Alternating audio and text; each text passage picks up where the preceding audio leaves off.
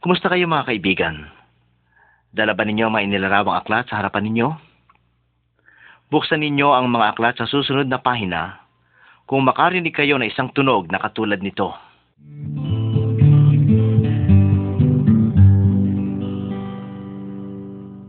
Handa na ba kayo? Bueno, magsisimula na tayo. Ang larawang ito ay nagpapakita ng isang napakagulong kalagayan, walang mga tao, mga hayop, mga puno at iba pang mga bagay. Napakadilim at walang kaayusan, ngunit naroon ang Diyos.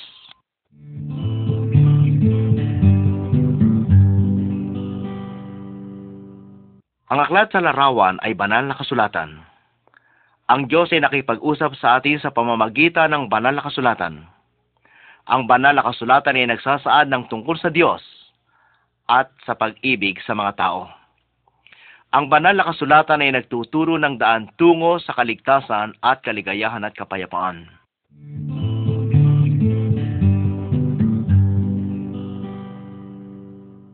Ginawa ng Diyos ang lahat ng mga bagay gaya ng puno, mga hayop, at lahat ng ginawa niya ay mabuti.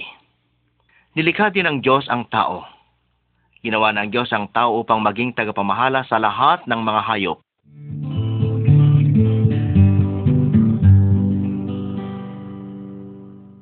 Ang pangalan ng unang lalaki ay si Adan, at ang pangalan ng unang babae ay si Eva. Sila ay namuhay na masaya sa isang halamanan na tinatawag na Eden. Sinabi ng Diyos sa kanila, Maaari niyong kainin ang lahat ng bunga ng mga punong kahoy sa halamanan. Maliban sa isa, huwag ninyong kakainin ang bunga ng punong iyon. Sinabi ng Diyos sa kanila na sila ay mapaparusahan kung kakainin nila ang bunga ng punong kahoy na iyon. Ngunit hindi sila sumunod. Kinain ni Eva at ni Adan ang bunga ng punong kahoy na ipinagbabawal ng Diyos at sila ay nagkasala. Makikita ninyo si Eva at Adan na pinaalis mula sa halamanan ng Eden. Nagkasala sila at pinarusahan sila ng Diyos. Magmula noon, sila ay nakaranas ng sakit, karamdaman, at kamatayan. Ngunit patuloy pa rin ang pag-ibig ng Diyos sa kanila at ipinangako ng Diyos na magpapadala siya ng isang tagapagligtas na siyang mag-aalis sa kanilang kasalanan.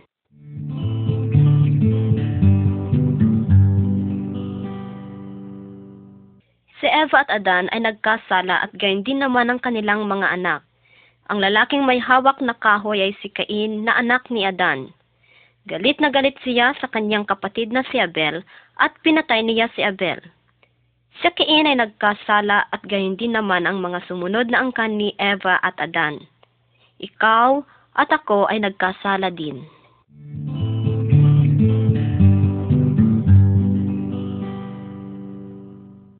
Ang mga angka ni Adan ay patuloy sa paggawa ng kasamaan at dahil dito ay kailangang parusahan sila ng Diyos. Ngunit mayroong isang taong sumunod sa Diyos. Siya ay si Noe. Sinabi ng Diyos kay Noe, gumawa ka ng isang daong o bapor sapagkat magpapadala ako ng isang napakalaking baha. Matapos ang paggawa ng daong ay pumasok si Noe at ang kanyang mga anak sa loob. Inanyayahan din Nue ang lahat ng mga tao na sumama sa kanya sa loob ng daong, ngunit ayaw nilang maniwala na magpapadala ang Diyos ng isang napakalaking baha.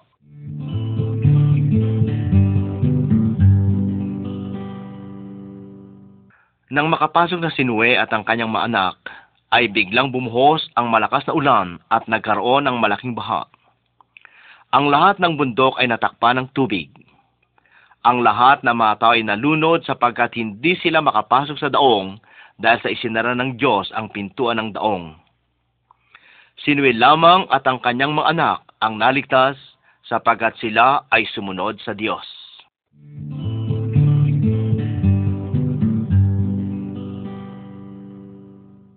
Si Abraham ay galing sa angkan at siya rin ay sumunod sa Diyos.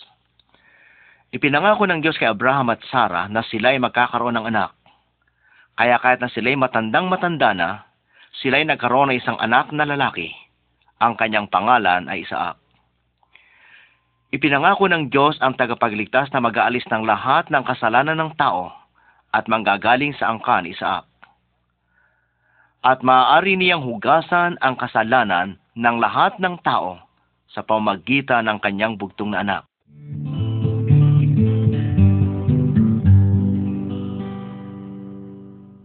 Si Moises ay galing sa angkan ni Abraham at Isaac. Si Moises ay naniwala sa Diyos. Sinabi ng Diyos kay Moises na umakyat siya sa bundok at doon ay bibigay ng Diyos ang kanyang nasusulat na batas. Sa larawang ito ay makita natin na si Moises ay bumababa galing sa bundok, daladala niya ang mga utos ng Diyos. Nais ng Diyos na tayo ay sumunod sa kanyang mga utos.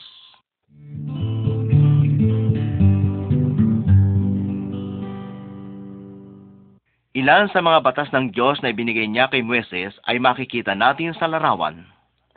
Una, huwag kang sasamba sa Diyos-Diyusan at ibang mga bagay.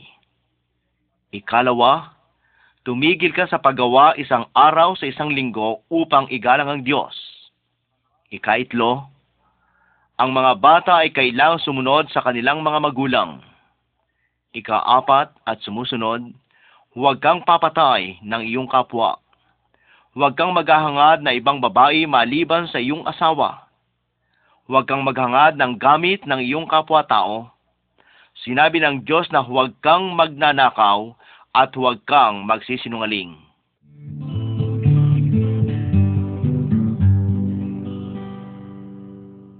Noong kapanahonan ni Abraham at Moises, ang sinumang tao nagkasala ay kailangang mag-alay ng hayop upang ipakita niya na siya'y nagsisisi sa kanyang mga kasalanan. Ngunit ngayon ay hindi na natin kailangan ng maghandog ng mga hayop sapagkat ipinadala na ng Diyos si Jesus na ating tagapagligtas upang mag-alis ng ating mga kasalanan. Siya'y namatay upang linisin ang ating mga kasalanan.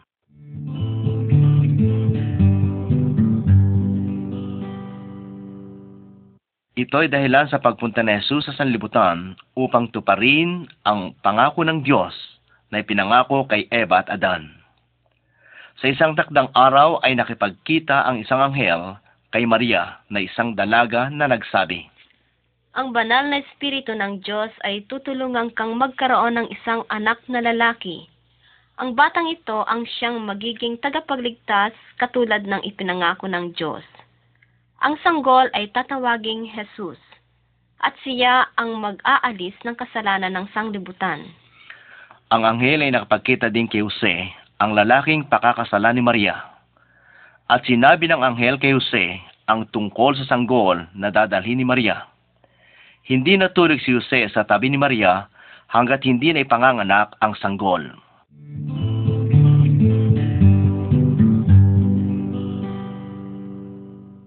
Tingnan ninyo ang unang larawan. Ipinanganak na ni Maria ang sanggol na lalaki. Ngayon, tingnan man ninyo ang pangalawang larawan. Sa gabi ding yaon, ang mga anghel ng Diyos ay nagpakita sa ilan sa mga pastol. At ang isang anghel ay nagsabi, Ito ang gabi na ang tagapagligtas na ipinangako ng Diyos ay ipinanganak. Sinabi ng anghel sa mga pastol kung paano sila ay makakasumpong ng sanggol.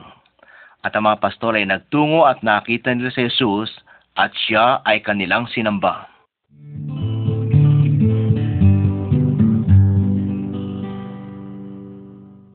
Sa unang larawan ay makikita ninyo si Jesus noong siya ay bata pa. Sa gulang na labing dalawa ay nakikipag-usap na siya ng tungkol sa Diyos sa mga pangulo ng simbahan. Noong siya ay lumaki na, ay tinuruan niya ang mga tao ng tungkol sa Diyos na kanyang ama. May mga taong naniwala sa kanya at marami din ang hindi naniwala kay Jesus. Ngunit sinabi ng Diyos na si Jesus ay anak ng Diyos at nais niyang tayo ay sumunod sa Kanya.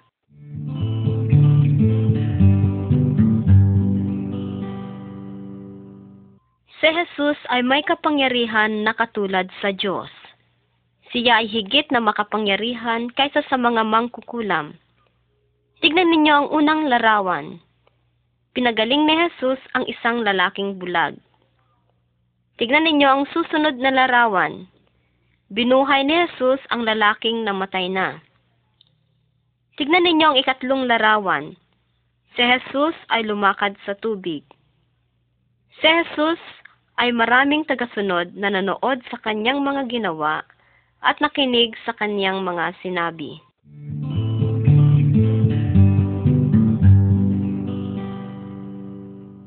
Si Jesus ay gumawa ng mabuti. Siya ay hindi nagkasala. Ipinahayag ni Jesus ang tungkol sa Diyos at tinuruan niya ang mga tao na sumunod sa Diyos. Itinuro din ni Jesus na ang lahat ng mga tao ay makasalanan. Maraming mga relihiyosong tao ang ayaw tumanggap na sila ay makasalanan.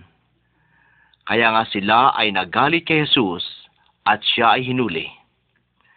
Ang mga tagasunod ni Jesus ay tumakbo.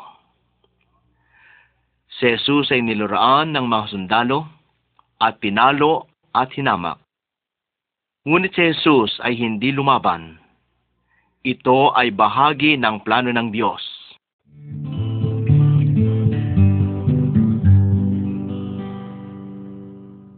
Si Jesus ay hindi lamang pinalo, siya ay pinako sa krus.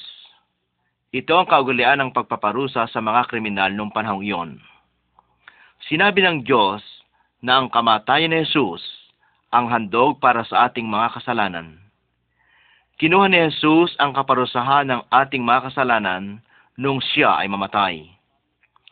Kung taos tayong magsasabi na tayo ay makasalanan at tatalikod sa ating mga kasalanan, ay patatawarin ni Jesus ang ating mga kasalanan.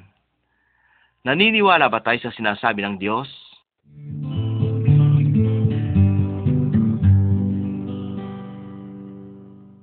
Matapos na mamatay si Jesus sa krus, ay inilibing ang kanyang katawan sa isang yungib ng kanyang kaibigan.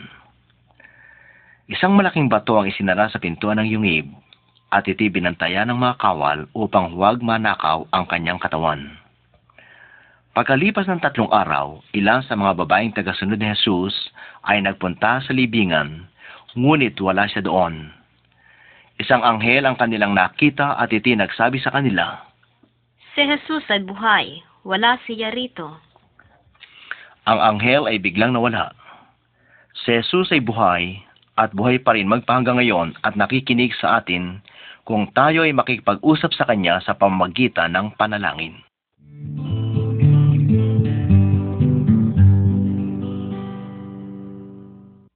Matapos na si Jesus ay mabuhay na maguli, siya ay nakita at nakausap ng mga tao pati ng kanyang mga alagad.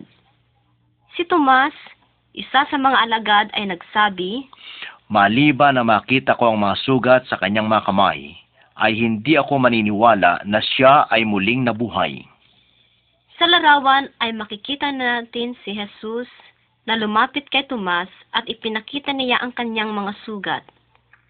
At si Tomas ay naniwala na si Jesus ay nabuhay na muli at dapat na kanyang maging Panginoon. Nais ng Panginoong Jesus na tayo ay maniwala sa Kanya kahit na hindi pa natin siya nakita.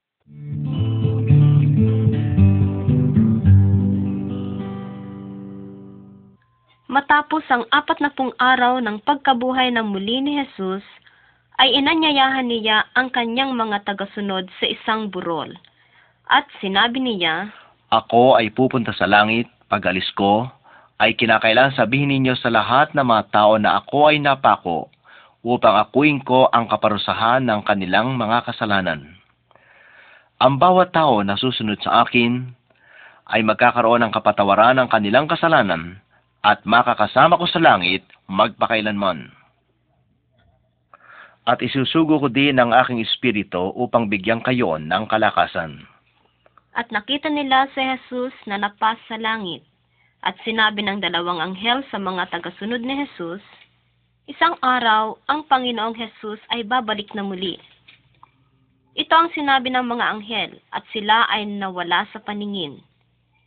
Sinabi din ni Jesus na siya ay babalik upang sila ay dalhin sa langit at doon mabubuhay na kasama niya. Kung ikaw ay maniniwala kay Jesus ngayon, ay maaaring makapunta ka rin sa langit.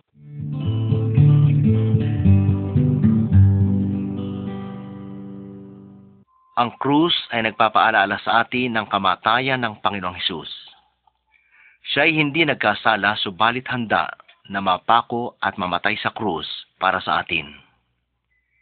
Ito ay ginawa niya upang akuin ang kaparusahan ng ating mga kasalanan. Matapos siyang mamatay, ang Panginoong Hesus ay nabuhay na maguli. Siya ay handang tumulong sa mga taong susunod sa Kanya. Kung tayo magsisisi at maniniwala sa Panginoong Hesus, ang ating mga kasalanan ay mawawala. Ang Kanyang Espiritu ang tutulong sa atin upang sumunod sa Diyos at makasama natin sa langit magpakailanman.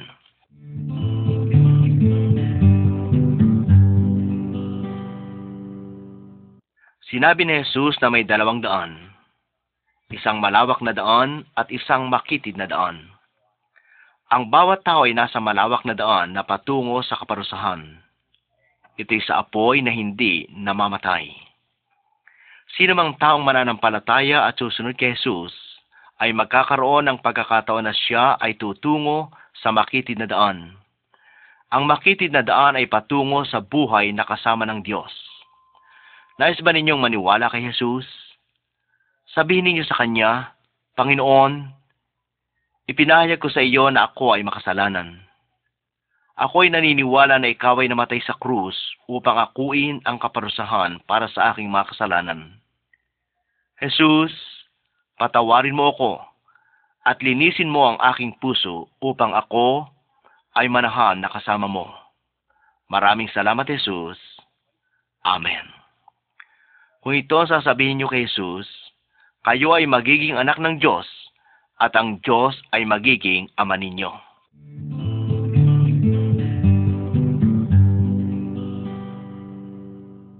Kung tayo ay maniniwala na ang Panginoong Hesus ay namatay upang akuin ang kaparusahan ng ating mga kasalanan, tayo ay mapapatawad mula sa ating mga kasalanan.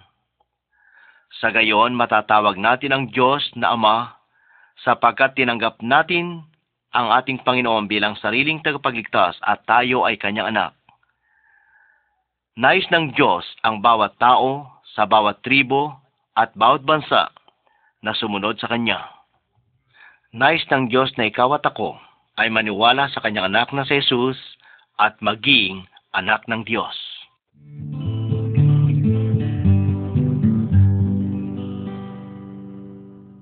Sa larawang ito ay makikita natin ang Panginoong Hesus na nakikipag-usap sa isang relihiyosong lalaki na ang kanyang pangalan ay Nicodemo. Ang Panginoong Hesus ay nagpapaliwanag na kailangang magbago tayo upang makapunta sa langit. Ang banal na espiritu lamang ang makapagbabago sa atin. Hindi natin mababago ang ating mga sarili sapagkat tayo ay nagkasala. Kung ipapahayag natin na tayo ay makasalanan, at maniniwala na maaaring hugasan ni Jesus ang ating mga kasalanan, ay gagawin ka ng banal na espiritu na bagong nilalang. Kung ihilingin mo kay Jesus na patawarin ka sa iyong kasalanan, gagawin ng banal na espiritu na ikaw ay bagong nilalang. Ang espiritu lamang ng Diyos ang makapagbabago sa iyo.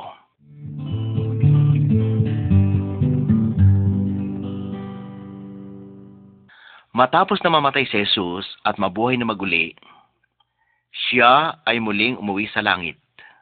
Matapos nito, ang mga tagasunod ng Panginoong Jesus ay nagsama-sama at nakipag-usap sila sa Diyos.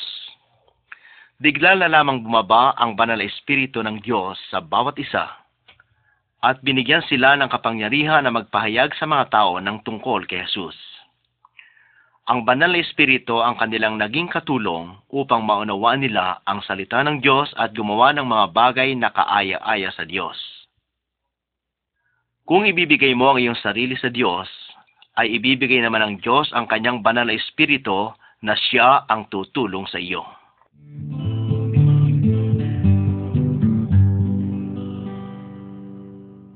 Bago maniwala ang isang tao sa Panginoong Hesus, siya ay katulad na isang tao na lumalakad sa kadiliman na walang liwanag.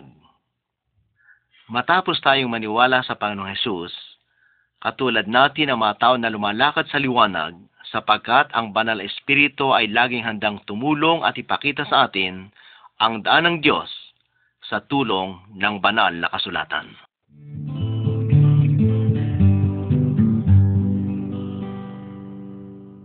Ang isang tagasunod ni Jesus ay kailangang mamuhay ng ayon sa sinasabi ng banal na kasulatan. Ang banal na kasulatan ay salita ng Diyos.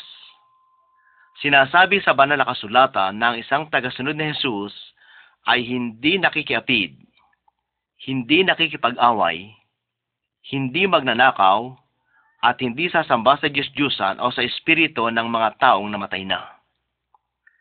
Ang isang tagasunod ni Jesus ay tinatawag na mananampalataya o isang Kristiyano.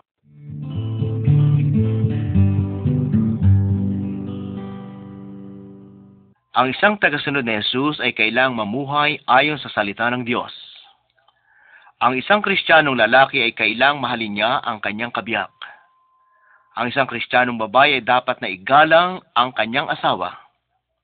Ang mag-asawa ay kailangang magtulungan. Kailangang alagaan nila ang kanilang mga anak at turuan sila tungkol kay Jesus.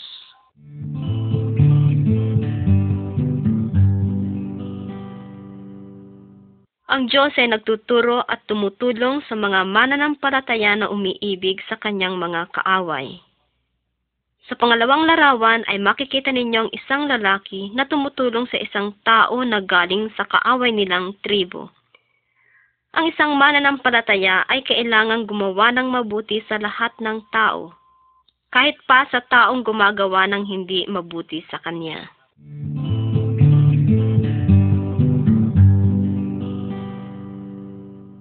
Sa larawang ito ay makikita ninyo ang dalawang mananampalataya na sinusunog nila ang kanilang Diyos-Diyosan at anting-anting. Ang isang mananampalataya ay sumasamba lamang at humihingi ng tulong sa Diyos sa pangalan ni Jesus. Ang Panginoong Jesus ay higit na makapangyarihan kaysa mga mangkukulam, Diyos-Diyosan, sanggalang, o mga espiritu ng mga taong namatay.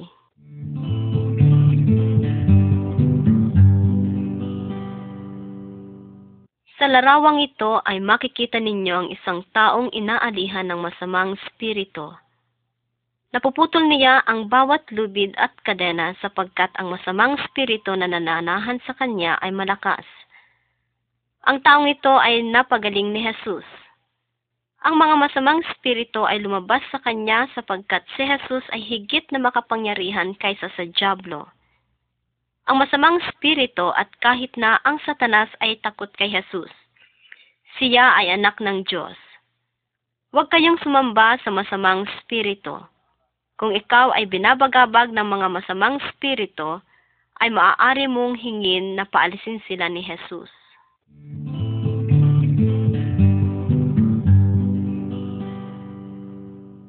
Nais ng Diyos na susunod ang mga tao sa kanyang salita.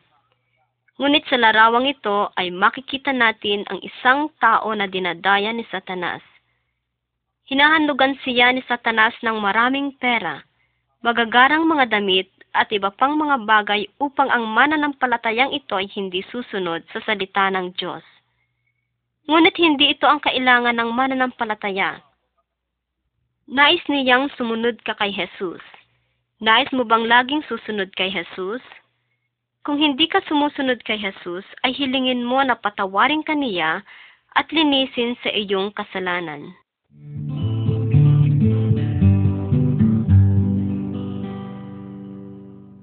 Sa larawang ito ay makikita ninyo ang isang kabataang lalaki na maraming kasalanan. Sinayang niya ang pera na ibinigay ng kanyang ama sa mga babae, pagsusugal, at binigyan niya ng kasiyahan ang kanyang sarili. Noong wala na siyang pera ay nawala na rin ang kanyang mga kaibigan. Siya ay nagsisi sa kanyang kasalanan at bumalik sa kanyang ama. Humingi siya ng kapatawaran at dahil sa pag-ibig ng kanyang ama, siya ay pinatawad at tinanggap na muli. Kung tayo ay magkakasala, kailangan magsisi tayo at tumalikod sa ating kasalanan at ipahayag ang ating mga kasalanan kay Jesus. Mahal tayo ni Jesus at siya ay namatay upang alisin ang lahat ng ating mga kasalanan.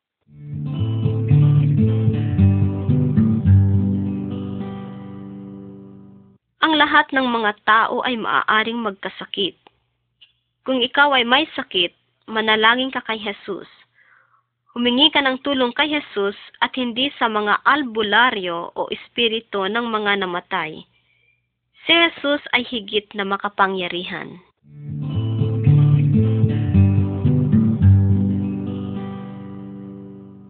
Kung ang isang tao naniniwala na ang Panginoong Jesus ay namatay, ang kanyang katawan ay ililibing, ngunit ang kanyang kaluluwa ay pupunta sa langit, sapagkat ang kanyang kasalanan ay pinatawad na ng Panginoong Jesus. Ngunit ang taong hindi naniniwala sa Panginoong Jesus ay mapaparusahan sa impyerno, sapagkat siya ay makasalanan pa. Kung hiniling mong alisin ni Jesus ang iyong kasalanan at hayaan mong baguhin kaniya, hindi ka kailangan matakot sa kamatayan. Kukunin ni Jesus ang kaluluwa mo sa langit.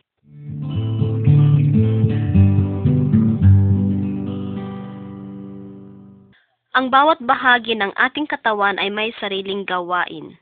Ang mata ay para sa paningin, ang bibig sa pagsasalita at pagkain, ang tainga sa pakikinig.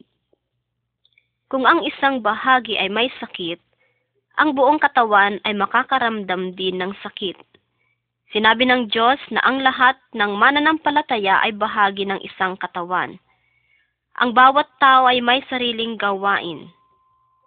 Halimbawa nito ay pag-awit, pagluluto at pagtuturo sa iba. Ngunit ito ay dapat gawin ng bawat isa para sa Panginoong Hesus at upang matulungan ang iba pang mananampalataya.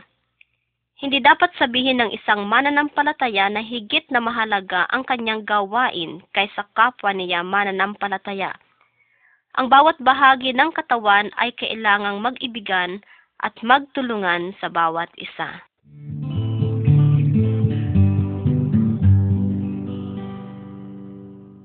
Itinuturo ng Diyos na makakabuti para sa mga mananampalataya ang magsama-sama upang manalangin, umawit at sumamba sa Kanya.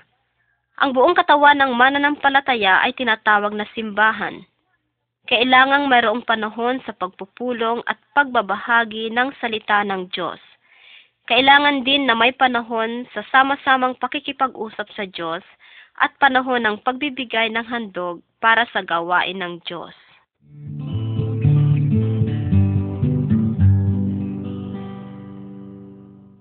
Si Jesus ay nagpunta na sa langit, ngunit isang araw siya ay babalik na muli.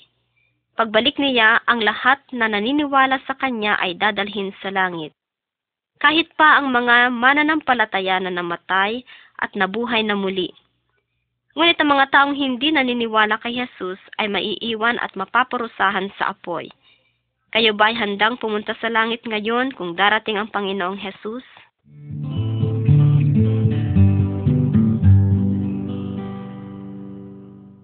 Sinasabi ng banal na kasulatan na ang sanga na hindi nagbubunga ay puputulin at susunuging katulad ng nasa larawan. Inaasahan natin ng isang puno ay magbubunga at gayon din ang mga naniniwala kay Jesus. Umaasa siya na ang isang mananampalataya ay magbubunga. Ang ibig sabihin nito ay tutulungan ka ng banal na espiritu na magpapakita ng pag-ibig, kaligayahan, kapayapaan, pagtitiis, kabaitan, pagpipigil sa sarili at kusang loob na pagtulong sa kapwa.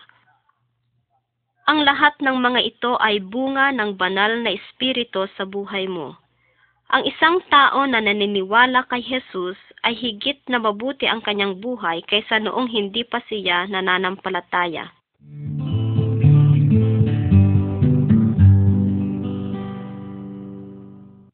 Sinabi rin ni Jesus na kailangan sabihin ng bawat mananampalataya ang tungkol sa Diyos.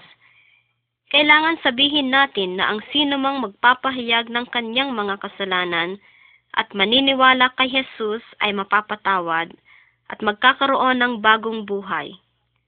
Sa larawang ito ay makikita ninyo ang isang mananampalataya na sumusunod sa salita ni Jesus. Ikaw, sasabihin mo din ba sa iba ang tungkol sa Panginoong Jesus?